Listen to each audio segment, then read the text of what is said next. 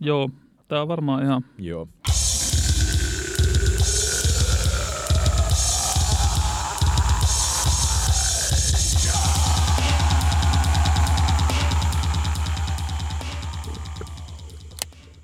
Hello! Hello. Ja äh, tervetuloa ajankohtaisen, analyyttisen ja anaalisen äh, populaarimusiikkipodcast äh, PS Tykitellään niin peräti seitsemällennelle alkavalle vuodelle. Koulun penkille menossa. Kynät Onko terotettu. mitään opittu? Ei välttämättä. Ei välttämättä, mutta ei se mitään. Meillä on tuota juhlavuoden tai ainakin koulumenovuoden ähm, kunniaksi parasta mahdollista seuraa äh, vieraanamme, eli kriitikko, Suomen arvostelijaliiton puheenjohtaja. Ja Musavisa ja muu ystävämme äh, Vesa Rantama. Tervetuloa Vesa. Kiitos paljon, tämä on kunnia. Ähm, syyt Vesan vierailulle ovat podcastimme laatulupauksen mukaisesti erittäin ajankohtaiset, analyyttiset ja analytiset. Sillä Toki tuota, myös hyvin 90-lukulaiset. Kyllä. Ähm, eli aiomme keskustella toisaalta ähm, The Smilein uudesta levystä ja Radioheadista ja kaikesta sellaisesta, johon Vesa on varmastikin paras mahdollinen asiantuntija, ellei jopa täydellinen vieras, kuten Bloombergin Oddlots podcastissa tavataan aina sanoa, mutta sitä ennen keskustelemme erittäin ajankohtaisesta ja ysäri asiasta, eli Pitchforkin kuolemasta. Oskari, missä olit, kun kuulit äh, Anna Vintuurin vetäneen aurinkolasit päässä pistokkeen irti Pitchforkin seinästä?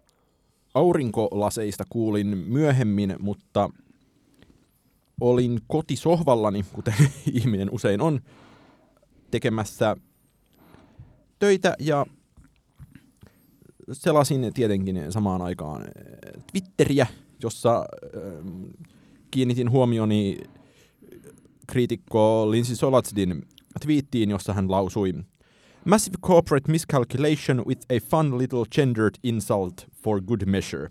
We love to see it, folks. Ja en ymmärtänyt, mitä tämä tarkoitti, mutta hyvin pian ö, feedistä tuli vastaan myös aivan uunituore Semaforin mediatoimittaja Max Tanille vuotanut kirjelmä siitä, kuinka Pitchfork aiotaan yhdistää Gentleman's Quarterliin. Ja sittenpä selasin tosi paljon nettiä ja aloin nähdä suorastaan reaaliajassa, kuinka Ihmiset, kaikki tyypit heitetään pihalle. Kyllä, kuinka ihmiset kertovat, että, että he, ovat, he ovat heitetty ulos. Ähm, entäs Vesa? Joo, kuulin vähän viiveellä tästä asiasta, mutta saman päivän aikana kuitenkin. Ja, ja se vaikutti semmoiselta ihan niin kuin mediaspektaakkeliksi suunnitellulta asialta, jollaisia tapahtuu vain Yhdysvalloissa, että kaikki muuttuu yhdessä hetkessä ja mitään irtisanomissuojaa ei tunneta. Toisaalta mä olin jopa hämmentynyt siitä, että miten paljon itse asiassa Pitchforkissa edelleen oli henkilökuntaa töissä tähän päivään asti, että se ei ollut tavallaan Mä en ole seurannut sitä mediaa enää ihan niin paljon kuin joskus nuorempana, ja, ja se tietyllä tavalla yllätti se sen niin kuin, toiminnan laajuus tässä kohtaa. Niin siinä oli, mitä ehkä, Parisenkymmentä. niin ja siis mikä, mikä oli mulle tullut myös jotenkin uutena informaationa, nyt kun tässä tajusin, niin äh, sitä sen jälkeen kun Condé Nast, tämmöinen valtava mediayhtiö, joka tosiaan, jonka sisältöjä äh, Anna Wintour johtaa sen lisäksi, että hän on Voguein päätoimittaja, niin sen jälkeen kun Condé Nast oli ostanut sen, niin toimintaa oli ajettu merkittävissä määrin kuitenkin niin sanotusti ylös. Kunnes Joo. ö, nyt sitten todettiin, että se ei välttämättä olekaan.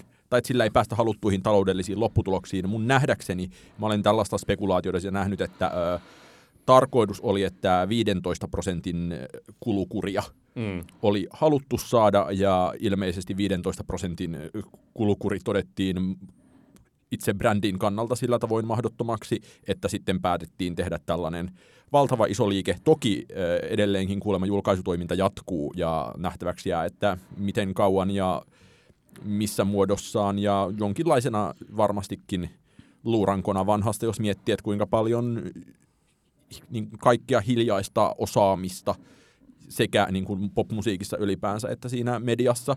Sieltä heitettiin ulos, mikä nyt on sitten taas niin kuin täysin ö, suomesta, suomalaisestakin mediasta tuttu liiketoimintatapa. Niin se, mitä näitä muistelukirjoituksia lueskeli, niin tuota, varsinkin uutistoiminnan vetäjää Amy Phillipsia, joka, joka mediassa kaks- 2005 vuodesta lähtien oli ollut, niin ylistettiin niin kovasti ja siis kaikki, muukin, äh, kaikki muutkin asiat sieltä suurin piirtein niin kuin vedettiin ulos äh, tämän niin kuin uutistoiminnan mukana, paitsi tyyliin ihan arvosteluiden niin kuin ydinporukka, että Jeremy Larson, joka, joka vetää sitä arvostelutiimiä, taisi saada jäädä ja jotain muita, mutta että, että sitten niin kuin, uutistoiminta on tässä ö, edelleen jatkunut ja muutama arvio päivässä tullut. Toki siis uusia levyjä ei tässä tammikuussa vielä ihan valtavasti tule, mutta, mutta sellaista, että mitään viitettä ainakaan siellä Pitchforkin saitilla tästä niin kuin koko alasajosta, niin. alasajosta ei tietenkään ole. Ähm, mutta sitten se, että mitä, mitä asia tuo tullessaan, ää, niin, niin sitähän tässä nyt ei oikein niin kuin näe. Mun mielestä tietenkin tämä asia on jonkinlainen end of an era, ja entinen pitchforkilainen, nykyinen uh, New Yorkerin musiikkitoimittaja Amanda Petrusic uh, arvioi, että hänen mielestään tämä on niin kuin kuolonkoraus kaikelle uh, levyarviotoiminnalle. Ja mun mielestä tässä kohdassa on myös niin kuin järkevä tehdä ero arvion ja kritiikin välille siinä mielessä, että levyarviotoiminta on nimenomaan tarkoittanut sitä, mitä Pitchfork on oikeastaan aika harvana mediana tehnyt enää. Suomessa tavallaan soundi tekee vähän samankaltaista, että ikään kuin tarjotaan lukijalle jonkinlainen katalogi, jossa, johon kuuluu oleellisena ehkä, ti, ehkä tiivis mitta ja sitten kuitenkin niin kuin sellainen suositteleva ajattelutapa ver, verrannollisesti sit vaikka johonkin niin kuin, äh, kirjallisuuskritiikin perinteisiin muotoihin, jo, jotka on jopa hyvin pitkiä. Miten... Mm. Niin, ja varsinkin se, se että äh, siis varmasti sinne niin kuin levyarvioita sinne tulevankin Pitchforkin sisälle jää, mutta se, että miten, miten ne valikoidaan, no siellä on aika suppea selektio, voisi ainakin olettaa, ja se on nimenomaisesti GQ ähm, kuratoitu selektio sitä, sitä äh, arvio, arviopohjaa tai levy, levyjä, joita arvioidaan, äh, eikä sitten sellainen samanlainen neljä arvio vaikka siis tässäkin podcastin historiassa ollaan monesti niin kuin ehkä valiteltu sitä, että, että millä tavalla sen niin kuin arviot on muuttuneet vuosien saatossa, mutta silti, että on se ollut niin, niin kamalan kattavaa se, mitä siellä on ylipäätään arvioitu eri musiikin, eri musiikkityylien eri lokeroista, jatsista indirokkiin sen niin kuin poptimismin ohella sanon vielä nopeasti, niin kun annetaan arvostelijaliiton puheenjohtajan linjata siitä, että näin myös tällaisia näkemyksiä, jotka tavallaan pystyn itse allekirjoittamaan vähintään amerikkalaisen mediakentän kautta ja näin myös samanlaisia tendenssejä tietenkin Suomeen tulossa, että aidosti se niin monialainen arviotoiminta ja tavallaan sellainen arviotoiminta, jossa kuitenkin on, on vahva suosittelullinen ja tämmöinen louhinnallinen kuten itse tapaan sanoa, ulottuvuus, niin se ollaan niin kuin nykyisessä verkkoliiketoimintalogiikassa hyvin voimakkaasti jättämässä nyt joko algoritmeille tai faneille. Mm. Eli se on, se on Spotify, joka hoitaa asioita, tai sitten se on niin kuin, raivokkaat Rate Your Music-fanit, jotka tekee sen suosittelun. Toisaalta tässä voi nähdä, että, että koko sen Pitchforkin olemassaolon ajan nimenomaan se arvio on ollut se ydintuote ja että se saattaa olla edelleen noista nyt irtisanomisista päätellen jatkossakin se ydintuote, jo, jo, joka siellä pidetään, että, että niin kuin muuta toimintaa saatetaan karsia niin, sitä, on heitetty si, siitä, siitä ympäriltä, mutta se on tavallaan se kiinnostavaa, että miten Pitchfork on onnistunut niin kuin nimenomaan niiden arvioiden ympärille käytännössä rakentamaan sen koko, koko mediatoiminnan, että se, se, se on kiinnostavaa ja se liittyy jotenkin siihen, että ne, ne, on, ne on saanut niin kuin kätkettyä sen tavallaan hyvinkin kattavan ja perusteellisen tota, kritiikin tai, tai arvion sinne tota, heti ensimmäiseksi huomiota herättävän tota, pisteytyssysteemin taakse.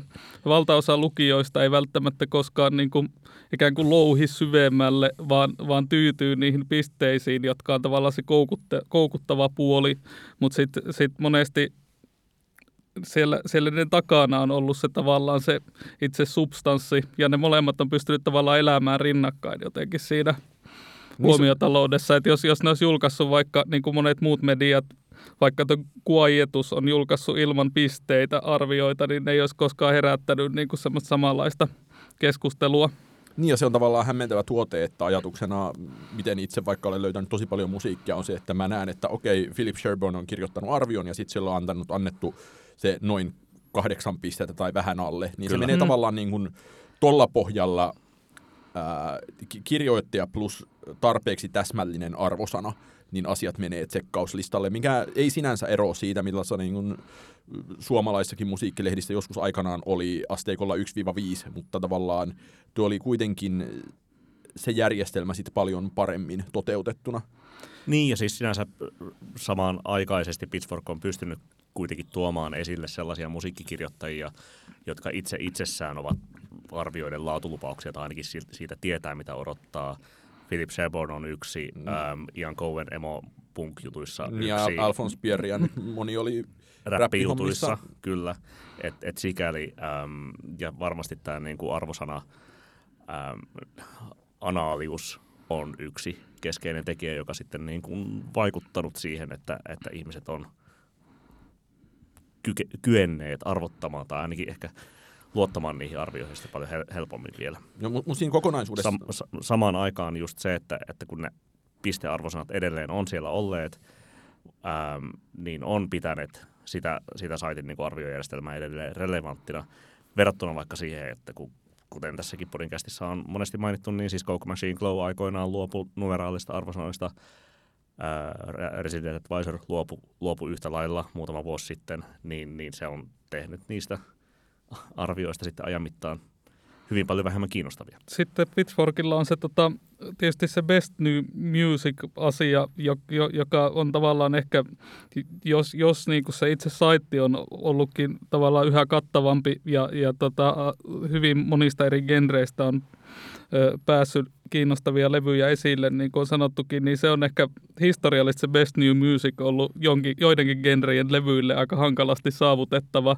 Että siellä Mm. vaikka olisi että joku metallilevy arvioitu niin kuin todella ylistävin sanankäänteen, niin se on voinut saada vain 8,0 arvosanan ja ei, ei ole auennut tavallaan se näkyvin paikka siellä. Niin Kes, keskimäärin yksi metallilevy vuodessa on saanut. Niin, niin ja Best samaan aikaan tässä niin kuin viime, viime vuosina on ollut myös, öö, tai mitä tuossa nyt, kun seurasi internetkeskustelua ja mökää suhteessa tähän öö, lainausmerkeissä kuolinuutiseen, niin kyllä oli sit myös paljon niin kuin sellaisia niin kuin pop-faneja, jotka olivat tästä vilpittömän onnellisia. Ja muistan nähdä, Mm. ei ole montaa viikkoa, kun mä olin nähnyt, jossa niin kuin, oli käyty läpi sitä, että, ää, että millaisia, mikä on Beyoncén, Britneyn, Doja Catin, jne, jne, niin kuin arvio-keskiarvo esimerkiksi ollut. Ja tavallaan pää, päästiin siihen, että ainoastaan, ainoastaan Sisan albumien arviokeskiarvo oli niin kuin NS Best New Music-veroinen. Ja tuossa mielessä se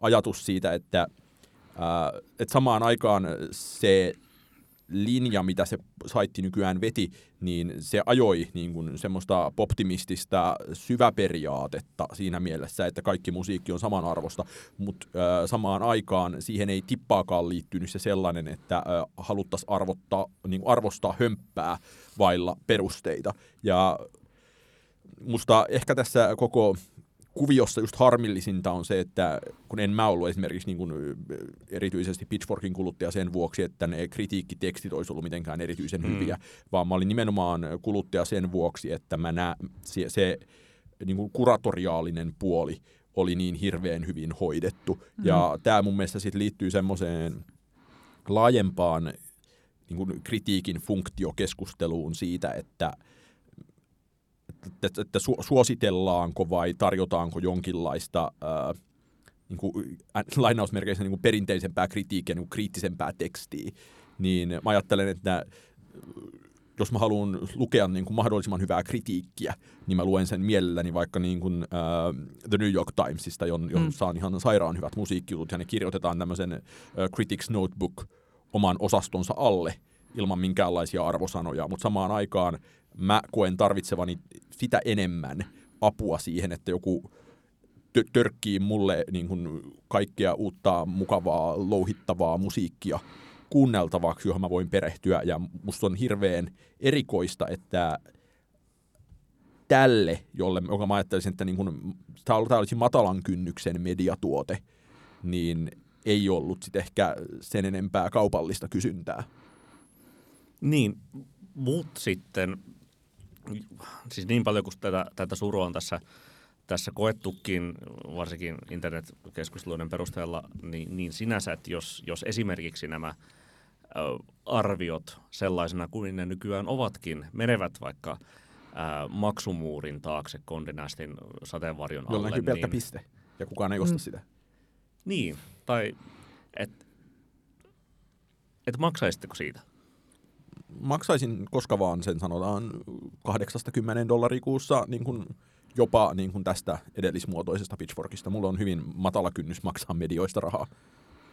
Mm, Tuskin maksaisin ainakaan tällä nykyisellä kulutuksella, mutta ö, ja, ja sitten tavallaan ehkä menee vähän maku tämän uutisen myötä, ainakin joksikin aikaa mm. siitä, mutta tota, et, et, ei voi sanoa toki niin kuin pidemmällä tähtäimellä, että, että ehkä maksaisinkin. Niin, siis vo, va, varmasti voisi niinku kokeilla sitä, mutta et se varmaan tarvittaisi vähän niinku laadun nostoa sitten siinä, että et sillä oikeasti näkisi vörttiyttä. Ei se nyt varmaan 8 dollaria, mutta ehkä varmaan 5 dollaria kuukaudessa sitten voisi olla. En tiedä niistä GQ-maksumuureista, että paljonko se maksaa ylipäätään kuukausitilauksena. Mutta sitten toinen vaihtoehto on se, että, että äh, tässähän jo niin kuin Pitchforkin kirjoittajat oli jo, oli jo vuosikausia olleet siis tuota niin kuin yhdistyneitä tai tuota, tuota, Unionized, kuten unionized, sanotaan. Kyllä. Ähm, liittoutuneita, ähm, että syntyisikö tästä sitten niin kuin jotain uutta tuhkista. Kukaan ei ole ainakaan ilmaissut vielä mitään, mutta varmasti isot toiveet sille on. Mun, mun veikkaus on, että mitä tästä syntyy, niin äh, entistä enemmän musiikkia. Hirveän monta substakkia. Hirveän, hirveän monta substakkia. Äh, sitten ehkä haluaisin vielä pointata sellaisen asian, että mikä noista joistain kirjoituksista kävi hyvin ilmi, oli se, että että, että missä vaiheessa se ö, lainausmerkeissä kultakausi oli, niin se, että tällaisia yleistyksiä oli esitetty, että niin kuin, ö, Pitchforkin historia oli jakautunut niin kuin, misogyyniseen indiekauteen ja sitten niin kuin kaupalliseen Condé Nast-kauteen. Ja olisiko se ollut äh, tuossa äh, Larry Fitzmaurisin äh, uutiskirjeen ohessa oli tällaista pohdintaa kenties, että että- se paras vaihe oli siinä niin kuin ikään kuin ammattimaisuuden kaudella ennen tämän niin kuin kondenast kaupallistumisen kaudella. Se musta on, pätee hirveän moneen muunkin ö, asian toimintaan digitaalisessa maailmassa nä- näin laajemminkin. Että siinä vaiheessa, että jos asioita altistetaan täysin digitaaliselle markkinalogiikalle, niin kuten nettiä selaamalla huomaa, siitä se johtaa tämmöiseen niin kuin eli spaskoontumiseen. Ja, että, ja samaan aikaan myös niin päin, että varmastikin nämä niin kuin, Conde Nast-ajan vaikkapa arviot on olleet monessa mielessä niin kuin ammattimaisempia ja laadukkaampia mediatuotteita, jos siellä on kaksi editoria ja faktantarkastaja ja oikolukija ollut niitä tekemässä aina Mm. kirjoittajan kanssa, mutta samaan aikaan Mikä on arviotoiminnalle aika poikkeuksellistakin. niin, jolloin samaan aikaan kyse on siitä, että onko se, ö, onko ne olleet lukijoilleen silloin enää yhtä tärkeitä. Ja mun mielestä tässä on jännittävää ristiriita sen välillä, minkä just äsken mietin vaikkapa suhteessa nuorgamiin aikanaan, että ei ne nuorgam-jutut välttämättä hirveän hyviä olleet näin jälkikäteisessä katsannossa, niin kuin edes keskimäärin, Kyllä. mutta samaan aikaan ne oli lukijalleen ihan valtavan tärkeitä. Ja ne oli jotenkin Mm. tarpeeksi hyviä ollakseen lukijoille tärkeitä. Ja mun mielestä se, siellä on Ja semmoinen, tekijöilleen tietenkin vielä semmoinen tärkeämpiä. jännittävä ö, välitila. Se on ylipäätään Suomessa, että, että huomaa, että tuollaista on ja tuollaista tehdään, niin se saattaa jo tehdä siitä Mm. mm. itsessään tärkeää, jos Kyllä. aihepiiri on, on riittävän lähellä. Että se ehkä pätee, pätee nuorgamiin esi, esi, esimerkkinä. Musta ehkä Pitchforkissakin, kun alun perin sen löysi, niin siinä oli vähän sen tyyppinen ulottuvuus, että, että löysi tavallaan niin paljon semmoista musiikkia, jota ei oikeastaan Suomessa käsitelty niin kuin millään tavalla. Et mä muistan, että mulle oli ehkä joku vuoden 2003 semmoinen top 50 lista, niin sellainen, jota, jonka kautta mä löysin niin kuin Animal Collectivesta Sufjan Stevensiin ja moniin tämmöisiin niin kuin niin kuin, tota, Devendra Banhart. Devendra Banhart oli siellä. Ehkä se oli ehkä vasta 2004 tuli tota, toi Rejoicing in the Hands-levy, ja sekin oli, ei sitä Suomessa mun mielestä käsitelty juurikaan. Ja, ja tota, se on edelleen ihan hyvä levy, vaikka Devendra ei ehkä ole samanlainen household name. Mutta hyviä levyjä tekee kyllä edelleen.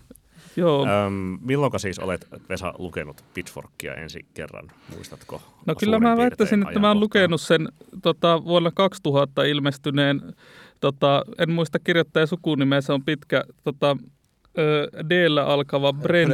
Di Crescenzo. Joo, tota Kid ei arvion sil, silloin varmaan, joka, joka oli semmoinen aasinsiltana tähän seuraavaan aiheeseen. Joo, ja, tota, täyden kym, kympin arvio, joka tota, ehkä, ehkä jollain lailla vastasi sitten omiakin tuntoja, joka tuli jossain netissä vastaan silloin, mutta ehkä just silloin 2003 aloin lukea sille vähän säännöllisemmin, että huomasin, että tämä on jotenkin ihan oikea media, jota voi seurata.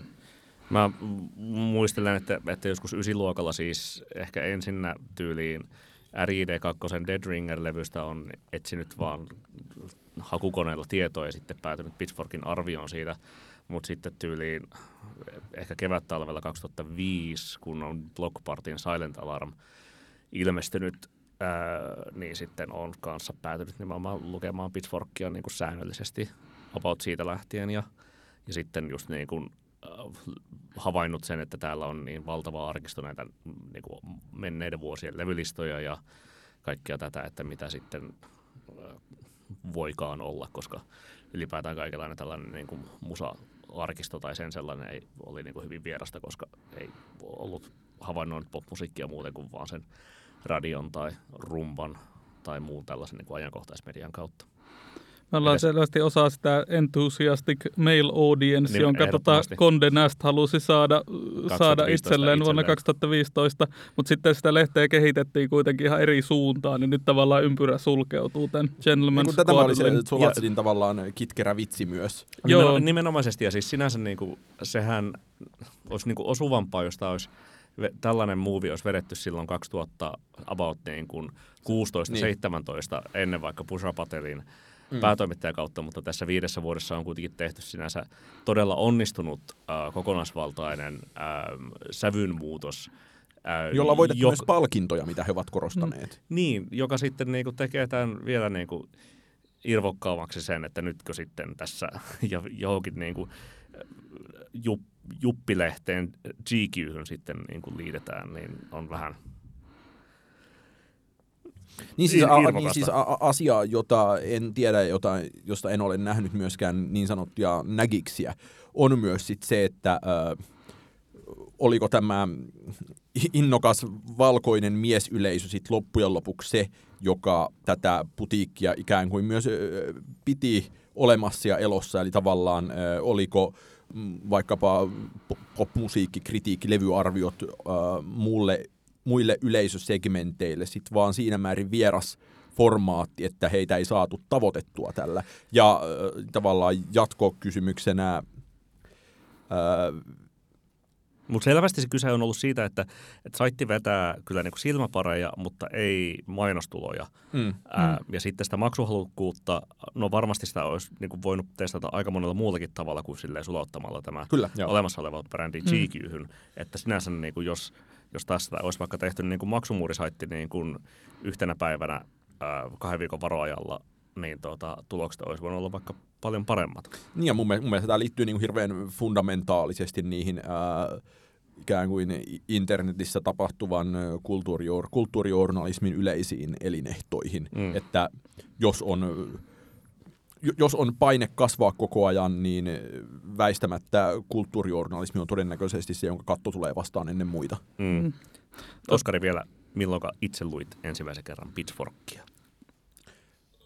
Olen mä kertonut tämän tässä podcastissa varmaan monta kertaa, mutta ainakin muistan lukeneeni äh, TV Radion Return to the Cookie Mountain arviota äh, Lahden Tierismaan lukion itse asiassa nykyään jo tuhotun rakennuksen aulassa olleella Linux-koneella. Se oli 2006 varmasti, ja Tam- Best New Music. Niin, 9.1 ja heinäkuun ehkä jonain viidentenä päivänä tuli se arvio. Harmi, kun näitä ei kysytä musavisoissa. Nimenomaan kävin ostamassa Stupidosta sen In, innokas, CD-levyn. innokas valkoinen miesyleisö. Kyllä, Niin. Pohjois-Savosta. Mutta siihen aasisiltaan, eli Radioheadiin. Lisää innokkaan valkoisen miesyleisön aiheita. Öö, no, The smile yhtye julkaisee aivan näinä päivinä, ellei julkaissut jo, öö, toisen albuminsa nimeltään Wall of Ice, ja ku- kuuntelin ja arvioitsin Image-lehteen levyä tuossa ennen joulua, ja ilahduin siitä niin paljon, että ajattelin, että eiköhän pohdita siitä, että onko Smile uusi Radiohead. Vai vanha Radiohead. Meillä on täällä kolme eri asteista ähm, Radiohead-intoilija. On, on hyvin pitkä äh, ikäinen Radiohead-tuntija ja tieteen Vesa Rantama ja tuota, Smile-intoilija Oskari Onninen sekä tuota, äh, vähemmän intohimoisesti, mutta kuitenkin äh, kevyellä intensiteetillä tahoja seurannut Niko Vartiainen. Jos annetaan tuota pitkäikäisen, pitkäikäisimmän äh, fanin aloittaa, niin Vesa, mitä ajatuksia sinulla tästä levystä on? No tuota, tää, olin kyllä samalla tavalla ilahtunut tästä levystä ja ehkä siihen nähden vielä, että se ensimmäinen albumi, joka tuli pari vuotta sitten, se A Light for Attracting, attract, attracting Attention, äh, hankala nimi sillä, niin, niin se, oli, se oli aika semmoinen sirpaleinen, siinä oli tosi paljon hyvää, hyviä biisejä, mutta se, sen perusteella vielä tuntui, että se Smile tuntui mulle vähän semmoiselta niin kuin koronakauden terapiaprojektilta, että Johnny Greenwoodi oli vaan jotenkin pakko saada tuottaa näitä biisejä jossain muodossa. Ja se oli itse asiassa ensimmäinen tota, kollaboraat, ei Radiohead-kollaboraatio Johnny Greenwoodin ja Tom, Tom Yorken välillä, tai ainakin tuommoinen niin kuin, mi- millään lailla isomman skaalan kollaboraatio. Ja, ja, ja siinä mielessä se on lähempänä Radioheadia kuin mikään näistä aiemmista sooloprojekteista, koska siinä on nämä kaksi, kaksi voisi sanoa kuitenkin keskeisintä jäsentä, jäsentä mukana. Ja minusta tässä uudella levyllä se, on semmoinen enemmän kokonaisuus. Se on semmoinen kahdeksan biisin aika kompakti, jos, jo, jossa on niin kuin hyvin kehitelty niitä teemoja ja, ja annettu tilaa jotenkin hengittää sille yhtyeelle enemmän kuin sillä debyytillä. Että olin ilahtunut siitä. Oskari. Mua nimenomaan ilahduttaa sellainen niin sama teema-ajattelu, että tämä on tavallaan pikkusen eh, ehkä kaukaa haettu, aj- aj- haettu ajatus, mutta mulle tuli tavallaan siinä mon- monin kohdin mieleen se, että, niin kuin, että mitä jos tulee, jos yhdistää niin kuin In Rainbowsin ja noin. Että Mm. se soundimaailma nimenomaan niin kuin, ö, tapa, jolla kitaraa soidaan, se yleisfiilis on tosi suoraan monin paikoin In Rainbowsilta. Sitten jossain biisissä tavallaan leikiteltiin myös melko suoraan vaikkapa niin kuin Pyramid Songin rytmiikalla ja tämmöisillä selkeillä niin kuin vanhoilla Radiohead-täkyillä. Mutta samaan aikaan se ää, muotokieli on nimenomaan ensisijassa jossain ää, voidaan puhua joko elektronisen musiikin muotokielestä tai krautrockin muotokielestä tai tällaisista niin kuin, pitkien kaarten hakemisesta. Ja sitten siinä keskellä on yksi sellainen ö, Mars Voltaisa biisi, josta mä en niinkään Ri- välitä. Read the Room, josta Vesa puolestaan pitää. Niin, Mars Voltaisa voisi vois pitää tätä Bending Hectickiäkin myös, joka on aika semmoinen noise tyyppinen pläjäys lopulta. Mutta must, must siinä, siinä näkyy ehkä se, että toi Greenwoodin kitaran soitto on entistä enemmän siellä jossain vähän niin kuin avantgarde-suunnassa vielä enemmän kuin Radioheadillä yleensä, mutta sitten taas ne tällä levyllä jouset on semmoinen niin kuin tasapainottava elementti, jotka tuo si- siihen semmoista lähestyttävyyttä ehkä NS-peruskuulijallekin. Mutta on tavallaan ehkä ton rumpali Mike Skinnerin myötä, Tom. Niin Tom Skinner, totta. Mike Skinner on joku toinen he- henkilö, Niin, onko The Stuart Streets? Skinner on jääkiekkomaalivahti. Joo, Mike Skinner on äh, räppäri, joka The esiintyi nimeltä Streets. The kyllä, Streets. nimenomaan. Joo, tuli, tuli just mieleen. Ei, ei ihme, että nämä hän sekoittuu. Mutta joo, Skinnerin tota, rumputyöskentely on tuonut ihan, tuo ihan uudenlaista semmoista rytmimusaa ulottuvuutta. Ja sitä on sanottukin, että tämä on vähän niin kuin soittaa jatsia tämä bändi, ja ne on esiintynyt Montereen jatsfestivaalilla, jossa on, tota, josta on julkaistu live-levyykin ja, ja sitten muilla vastaavilla, muissa vastaavissa paikoissa. Mulle... Ja tässä uuden levyllä esimerkiksi toi Bossa Nova tuossa nimibiisissä, joka, joka tota, ö, avaa levyyn, niin sellaista, sellaista ei ole Radioheadillä ollut sellaista rytmiä aiemmin. Ja mulla oli tavallaan sillä edellisellä levyllä hirveän kiusallista myös se, että tässä jotenkin rummuteltiin liikaa, mutta nyt se on, nyt se on paljon vähemmän ja Joo. se innostaa. Mulle siis kasuaalina Radiohead-kuuntelijana tämä toi mieleen paljon enemmän kuin In Rainbowsin, niin toi mieleen King of Limbsin soundiltaan Totta. sekä sitten niin kuin, siis myös tämä julkaisuajankohta, eli siis hyvin varhainen niin kuin alkuvuosia siis niin kuin Suome, Suomessa pimeä ja luminen aikakausi, niin siis sopii tässä, niin kuin menee yksi yhteen, koska sekin ilmestyi silloin helmikuussa 2011. King of Limbs, niin, tuota, tuota, niin yhdistän ne toisaalta hyvin paljon keskenään. Siis esimerkiksi just toi niin kuin Wall of Icein soundi, ää, päätösbiisi You Know ja, ja toisaalta sitten tota, miksei se I Quit kanssa, niin voisi ihan tosi hyvin mennä sinne niin kuin King of Flamesin loppupuolelle, missä on, on just tuota, Give Up the Ghost ja Separator. Näitä yhdistää tietyt asiat, niin kuin, että molemmilla on kahdeksan biisiä, että, että, ja sitten tavallaan ne on vähän niin kuin vinyylinä, ehkä vinyyliksi jopa suunniteltu, että niissä on aika selkeät A- ja B-puolet mun, mun mielestä näissä kummassakin levyssä – millaisena te näette sit ylipäänsä sen, että, tai mulle tavallaan äh, varsinkin tämän uuden The Smile-levyn kuunteleminen on siitä niin mukavaa, kun se tuntuu niin hirveän vapautuneelta kaikenlaisista äh, Radiohead-taakoista. Vähän, vähän samalla tavalla mä ajattelin, että, että on, onko tämä paras niin kuin Tom Yorker-related tuotos sitten In Rainbowsin ja Niko yllytti pohtimaan äh, Enima-levyä, ja mä kuuntelin sen, ja se ei tuntunut enää missään. Mm. Ja, mutta mä ajattelen, että niin kun Smilein hienoudessa on paljon sitä, että äh, ei tarvitse tyydyttää samalla tavalla niin jotenkin ihmisten vakavia Radiohead-odotuksia ja pakkomieltä, eikä, eikä tarvii olla Radiohead vaikka se samaan aikaan on paikoin ihan hirveän lähellä sitä puhumatta, just niin kuin mm. esimerkkinä nämä mun mainitsemat äh, niin kuin soundilliset viitteet tai niin kuin selkeät viitteet johonkin niin kuin radio, vanhan Radiohead-biisin rytmiikkaan tai vastaaviin. Joo, se tota, nimenomaan toi Friend of a Friend-kappaleessa on se tota, Pyramid Songin rytmi ja oikeastaan sama pianoriffi ja sitten vielä sen päälle sitä Everything in its right place, niin semmoista niin kuin huminaa niissä molemmissa vähän, vähän samaa.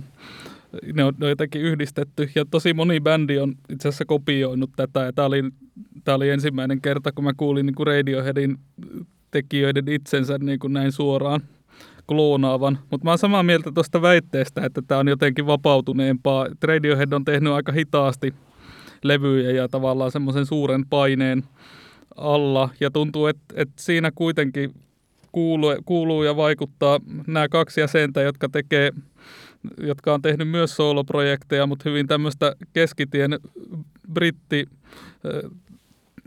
iskä hippifolkkia tai rockia, eli Ed O'Brien ja Phil Selvey, jotka on tavallaan ne tyypit, jotka, jotka pitää, pitää Radioheadia tietyllä, tietyllä etäisyydellä siitä semmoisesta avantgarde-suunnasta, johon ehkä Johnny ja Tom olisi niin kuin hmm. puskemassa jotenkin, jotenkin pää edellä. Ja tässä on ehkä, ehkä myös se tietty, että, että tässä ei, ei ole silleen tarvetta tehdä popmusiikkia niin kuin samalla tavalla kuin Radiohead kuitenkin yleensä yrittää. Ainakin, ainakin tällä Moonshape Poolilla, joka on edellinen levy, niin on, on musta selvästi popimpi ote mm. kuin näillä The Smile-levyillä. Mitä sä pidit siitä? Ai Moonshape niin. Poolista. Se ei ole mitenkään mun suosikki Radiohead-levy, että itse asiassa King of Limbs on mun mielestä parempi parempi jopa, että se menee ehkä sille Hail to the Thiefin kanssa vähän samaan kastiin. Mm. Pidin kyllä silloin, kun se ilmestyi niin kovastikin, kovastikin, mutta mun mielestä se jää ehkä sinne niin kuin heikompaan kolmannekseen kuitenkin Radiohead-levyistä. Niin tuosta Tom Jorgen animasta, johon äh, Oskari viittasi tuossa äsken, äsken, niin siis tosiaan laitoin sen joskus silloin 2019 ilmestyneiden levyjen listalla äh, ihan top vitoseen ainakin, ja kuuntelin sitä siis tässä, tässä just tänne tullessa, en ihan kokonaan. Mutta Petytkö siis, sinäkin? Siis pidin siitä kyllä, mutta ei se, syystä toisesta mä pidin siitä silloin tosi paljon. 2019 ei ole ehkä niin kuin maailman paras musiikkivuosi, mutta, tuota, mutta oli kuitenkin siis sinänsä niin kuin hyvää soundia edelleen. Sitten mä ehkä niin kuin yllätyin nyt siitä, että mitenkä paljon Jamie XX-mäisyyksiä siinä sitten niin kuin soundissa oli Joo. vertaus, mistä varmaan Jorge ei, ei välttämättä itse pitäisi, mutta, tuota, mutta kuitenkin. Mutta ei se, kyllä tämä, tämä niin kuin musiikkina tämä Smilein uusi levy on selvästi niin kuin kiinnostavampaa kuin se tai edellinen Smile-levy, josta ei itse en niin kuin ihan hirveästi välittänyt. Niin mun mielestä ehkä jos vielä kehutaan tätä uutta, uutta Smilein levyä, niin siinä on tavallaan, tai mä en ole ainakaan koskaan itse sit onnistunut kuitenkaan mieltämään Radioheadia missään määrin niin kuin pop-bändiksi per se, että se on ollut aina vähän jotain muuta ja olkoonkin, että on voinut olla kertosäkeitä joissain niin kuin, yksittäisissä hitihköissä biiseissä, niin mä ajattelen, että Radiohead on ollut hirveän tekstuurivetoinen bändi, ja, ja tässä niin kuin, äh, Smilein uudella levyllä tekstuurit on jotenkin äh, suorastaan niin kuin parhaimmillaan ja entisestään kehittyneitä, ja sitten samaan aikaan äh, päädyin vuodenvaihteessa myös kuuntelemaan vanhoja Radiohead-levyjä useita läpi ihan siitä, että innosti en ollut pitkään aikaan niitä kuunnellut, ja kyllä mä niin kuin alan olla entistä enemmän niin sanotusti uh, in Rainbows-miehiä, mm. mutta uh, samaan aikaan uh, pidin OK Computerista enemmän kuin ajattelin, että siitä pidän, ja Kideistä vähemmän kuin ajattelin, että mm. siitä pidän. Mullakin itse asiassa, kun tehtiin, johon tekin osallistuitte, tämä kaikkien aikojen albumit äänestys, niin, niin päätyi Radiohead-levyistä siihen juuri In Rainbows ja OK Computer – vaikka ja, tota, ajattelin, että Kid ei ehkä ajaisi OK-computerin ohi, niin ja, ei käynyt näin. kohdeyleisömme suosikki verkkosivulla Rate Your Musicissa toi In Rainbowshan on nykyään jopa muistaakseni aika selvästi OK-computerin edellä. Ei, kun se on Kid Ein edellä ehkä, mutta mä ajattelin, että OK-computer on niinku kyllä... Mä just ehkä katoin tämän, mutta Aa, myös väärässä. Voi olla, että se... Mutta yleensä sillä kärjessä ei ehkä ihan niin nopeasti vaihdu nämä nämä sijoitukset. Mutta, mutta tota, mä väittäisin, että siellä kaikkien aikojen albumit listalla on tota, Kid, ei, ei kun OK Computer tällä hetkellä kakkosena ja, ja tota, In Rainbows ehkä nelosena. Se on juuri täsmälleen näin, kuten Vesa Joo. äsken ai, sanoi. Ai, ai, miten vahvaa tietoa nyt tuli. Kyllä. Skarppaan. Kannattaa skarpata. Tota, Ähm, mitkä teidän, jos vielä vedetään, vedetään sitten yhteen, niin tuota, mitkä on niin kuin aivan parhaita hetkiä teille, teille tällä levyllä? Just tuosta niin tekstuurivetoisuudesta voisin ehkä itse tarttua kiinni, koska mun oma ylivoimainen suosikkikappale on toi kakkospiisi Teleharmonic, jossa on just ihan valtavan, valtavan upeat soundit. En mä niin kuin oot näillä muutamalla kuuntelulla esim. Niin kuin ehtinyt paneutua siihen, että mitä, mitä siinä lauletaan tai miten se niin kuin silleen biisi varsinaisesti edes niin kuin melodisesti menee, koska, koska se niin kuin äänimaailma ja se niin kuin, siinä, siinä tulee jotain niin kuin, mitä ihme etelä-amerikkalaisia huiluita ja jotain sitten siinä niin kuin loppuvaiheessa jo, jo mukaan, mikä menee siis niin kuin jo Radiohead-kappaleen mittakaavassa aika psykedeelliselle, psykedeelliselle tasolle. Mutta että et, et se on niin kuin tosi hyvä. Öm, ehkä jonain kritiikkinä, mä tästä Vesalle jo sanoinkin, mutta että äm, Bending Hectic, vaikka se sinänsä niin on upea biisi sinänsä, niin se ehkä vähän rikkoo sitä levyä, vaikkakin se on toki siis toinen, toiseksi viimeinen biisi, mutta että, että sen jälkeen sitten sen, niin se päätösbiisi, jonka nimeä nyt en muista, äm, niin, niin ei enää sitten oikein niin kuin tunnu miltään, tai että siis se, no, You Know Me on sen biisin nimi, hmm. mutta että se, niin kuin, se jää vähän niin kuin täy, täysin ilmaan. Joo, mulle taas se Bending Hectic on jotenkin selkeä kohokohta, tai jotenkin toi levy ehkä olisi vähän liiankin tasainen tai jotenkin silleen selkeästi hienosti kehitelty silleen, että tulee vähän enemmän jousia mukaan jokaisessa biisissä ja, ja tietyllä tavalla niin kuin pelataan niillä vahvuusalueilla, mutta tuossa jotenkin rikotaan se odotushorisontti tavallaan tuossa biisissä, että se menee semmoiseksi aika, aika tota, noise freakautiksi sen alun jälkeen. Ja tuntuu, että siinä on vielä jotenkin musiikki inspiroinut ehkä, ehkä lyriikkaa sille, että se, sehän, siinä on aika paljon sitä kitaran kielien tota, hyvinkin luovaa taivuttamista semmoisessa avantgarde teki melkein Derek Bailey-maisessa hengessä heti alusta lähtien, mutta sitten se Jorken lyriikka myös kertoo siitä, että jossain tota alpeilla ajamisesta ja ehkä käsittääkseni myös niin kuin alas rotkoon itse, ajamisesta. Niin, autolla itsemurhan. Joo, joka on tämä autoilu, on, koska Jorke on ollut auto-onnettomuudessa joskus nuorena, niin on hyvin toistuva teema tota Radioheadin kappaleissa myös. Niin Ballard ja Crash tietenkin tässä vielä sit niin kuin ikään kuin intellektuaalisena bonarina. Se Joo, tuossa kyllä se on arviossa tosiaan mainittiin. Okay. Joo. Hmm. No, mä, mun kyllä siis olen, pidän Teleharmonikkia suosikkibiisinä, niin, mutta sitten se niin kuin hämmentävällä tavalla taas äh, osuu johonkin nostalgiakohtiin, nimenomaan se Friend of a Friendin nämä niin, kuin niin ilmeiset viitteet aiempiin asioihin. Ja ehkä niin kuin, ylipäätään mä ajattelen, että siinä vaiheessa sori, sössötän vielä vähän jotain omasta Smile-suhteestani, niin se, että siinä vaiheessa kun se niin kuin ensimmäiset Smile-singlet tuli ja varsinkin se niin kuin edellisen levyn äh, kappale You'll Never Work in Television Again, niin mun mielestä oli kauheita. Mä olin sille, että tätä ei niin kuin saisi tehdä. Mm. Ja sitten samaan aikaan ää, näin Primaverassa mahtavan hyvän keikan ja ikään kuin kasvoin tähän hommaan sisälle.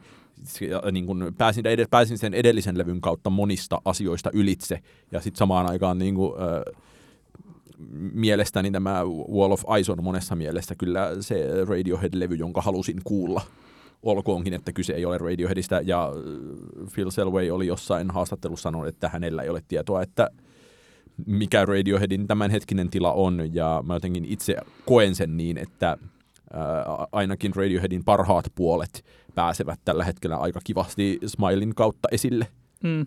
Aiotteko mennä tänä kesänä katsomaan jossain päin maailmaa? Kyllä varmaan Flowssa olisi Flow kyllä kiinnostaa itse asiassa aika paljon. Miksipä ei ihteniäkin.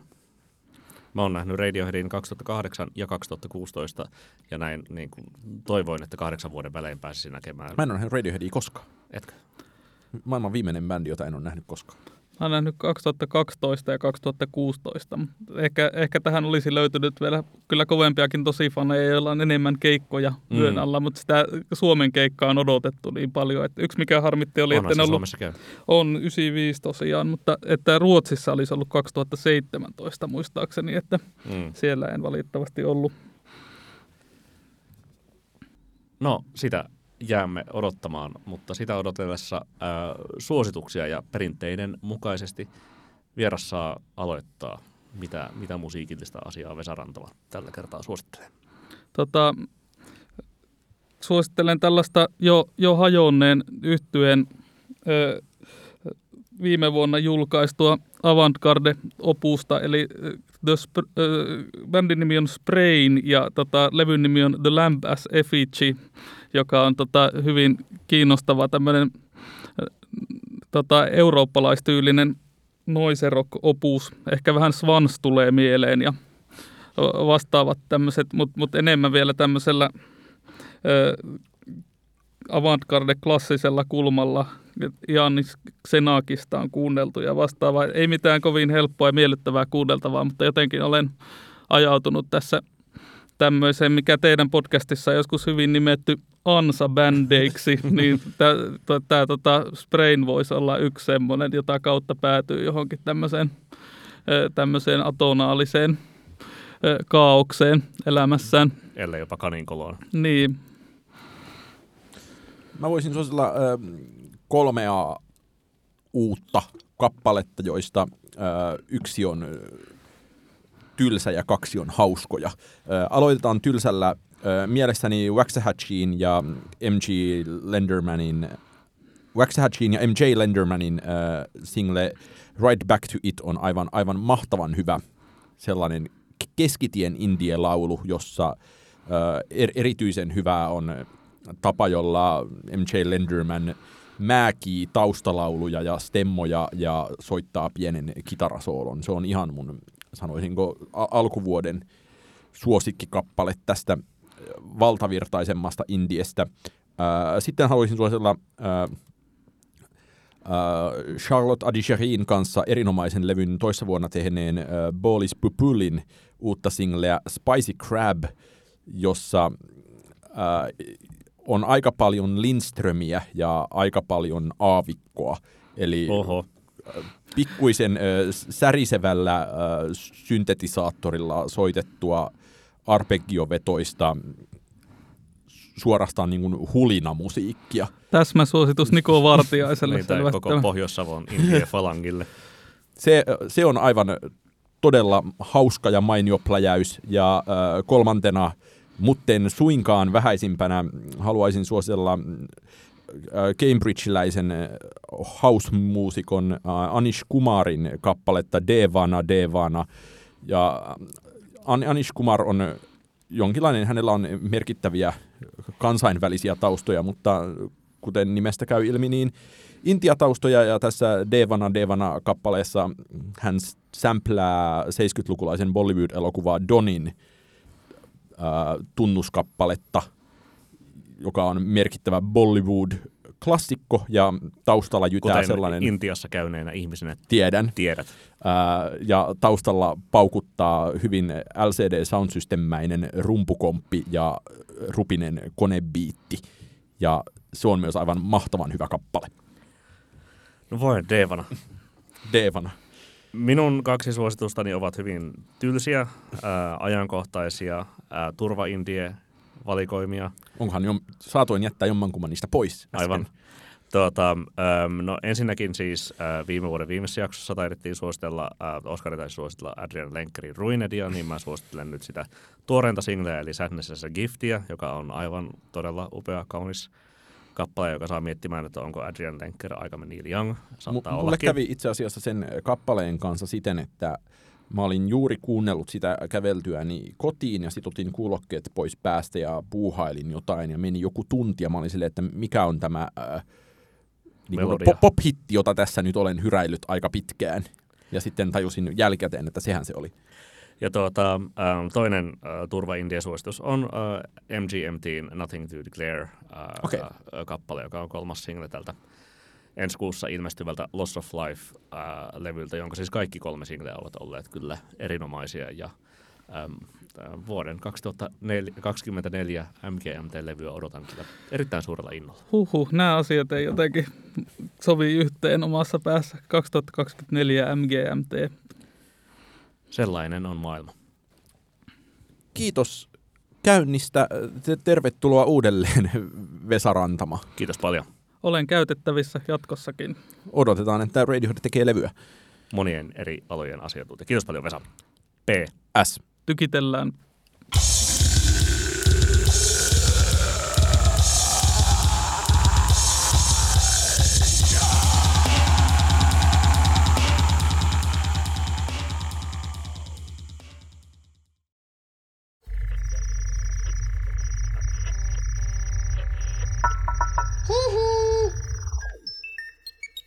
árvores da vida.